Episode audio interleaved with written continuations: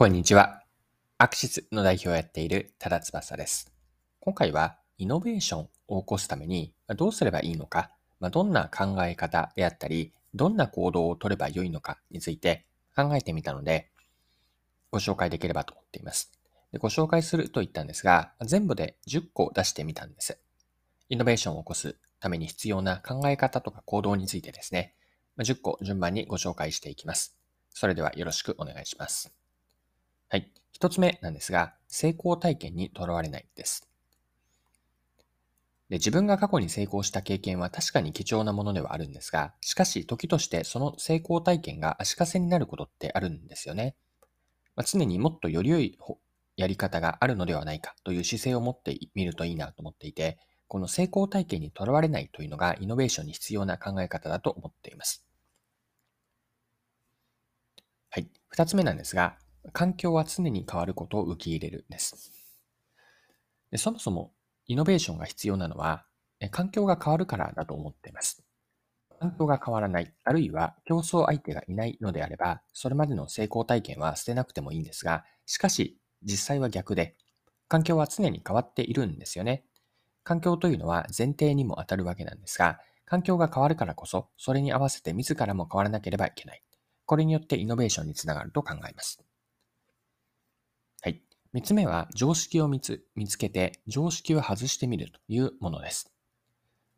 イノベーションとはいわば未来の当たり前を実現することなんです。現在はないもので未来には当たり前になっていること、これがイノベーションだと思います。裏を返せば現在の当たり前を前提にしていては未来の当たり前にはならないんですよね。現在の当たり前とは今すでにある常識です。常識は当たり前のことだからこそ知らない間に前提になってしまいます。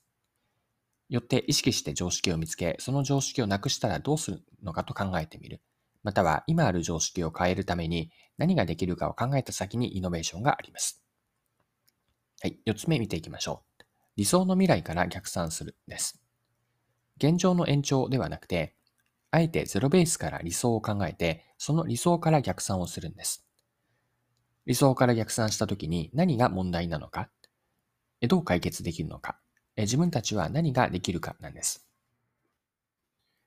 理想を考える際に、今の改善ではなくて、あえて10倍にするとどうなるかといった、一見すると不可能とも思えるスケールで描くというのもポイントになるかなと思います。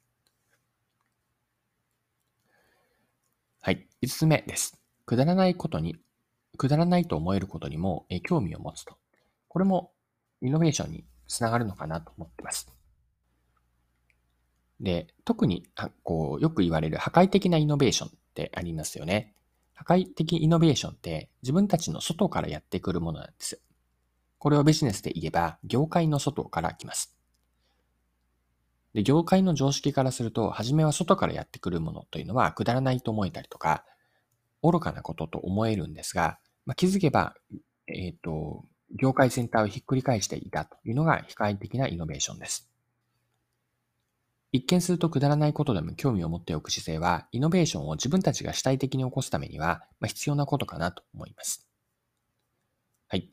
ここまで10個のうち5つだったので、えっ、ー、と、前半ですね。では、6つ目入っていきましょう。小さく始めるという姿勢です。これはまずはやってみるというアプローチなんですね。小さく始めるとは小さな PDC を回してみるということでもあります。計画あるいは仮説というのはやってみて初めて筋の良いものかどうかが分かってきます。大切なのは失敗してもいいので、まずは実行してみること。そして失敗を仮に起こしてしまった時にも、その失敗に目を背けるのではなくて、失敗から次に何か学べることがあるか、学びを次に活かすというのが大事です。はい7つ目見ていきましょう。常に学び続ける姿勢を持つです。貪欲に学ぶ姿勢もイノベーションを起こすために必要な要素だと考えます。失敗から学んで、あるいは他人からも学ぶ。他にも他の業界とか異業種の成功とか失敗事例からも何を学べるか。こうした常に学び続ける姿勢を大切にしたいです。はい。8つ目、9つ目、10個もそのまま見ていきましょう。八つ目は、できない理由ではなくて、できる理由を考えようです。困難に思えることにできない理由を挙げることというのは誰でもできるんですよね。自己革新をするというイノベーションを起こすためには、できない理由ではなくて、できる理由に、えできる理由という、ここに光を当てると良いんです。できる理由から入ると、頭の中はできる前提で物事を見たりとか、考えるようにうまく切り替わります。同じ事象でも、できないから見るのか、できる前提で見るかで、着眼点とか発想って変わってくるんですよね。このように、できる理由を考えてみる。これもイノベーションに必要なことです。はい。9つ目のポイントは、組み合わせてアイデアを作るというものです。これはある本ですね。アイデアの作り方というアイデアについての名著があるんですが、そこには、アイデアとは既存の要素と既存の要素の新しい組み合わせであると。こんなことが書かれています。アイデアを組み合わせるヒントは、他の業界のやり方を自分たちに当てはめてみる。自分の考えを人に話してみて、相手の発想と自分の発想を組み合わせてみると。こういった何か違うものを組み合わせてみることを意図的に起こすようにする。これがアイデアを作るためのヒントになると思うんです。その時もなるべく自分とは違う要素を手に入れるようにしたいので、例えば人にぶつけるときには自分と同じような人よりも立場や環境の異なる人を選ぶといいのかなと。このように組み合わせをしてアイデアを作るというのをやってみる。これもイノベーションにつながる考え方です。はい。では最後ですね。多様性を受け入れるというものです。自分とは異なる発想を持つ人、考え方をする人がいれば、自分でだけでは思ってもみなかったアイデアが生まれます。アイデアとは既存要素の組み合わせと先ほど言ったんですが、その要素が違うほど組み合わさったアイデアはユニークなものになります。実現するためには多様性のある環境が望ましいと思っています。はい、そろそろクロージングです。今回はイノベーションを起こすためにどうすればいいのかというのを考えたんですが、こう、初めから10個くらいは出せないかと思って、最後の方は絞り出してみたんですが、10個上げてみました。いかがだったでしょうか？最後にまとめとしてご紹介した10個、もう一度ざっとなんですが、えっと、まとめとして言っておきます。一つ目、成功体験にとらわれない。二つ目は、環境は常に変わることを受け入れる。三つ目は、常識を見つけ、常識を外してみる。四つ目、理想の未来から逆算する。五つ目が、くだらないと思えることにも興味を持ってみよう。6つ目が小さく始める。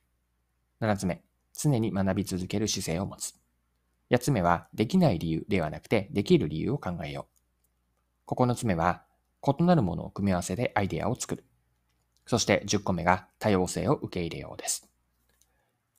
今回も貴重なお時間を使って最後までお付き合いいただきありがとうございました。それでは今日も素敵な一日にしていきましょう。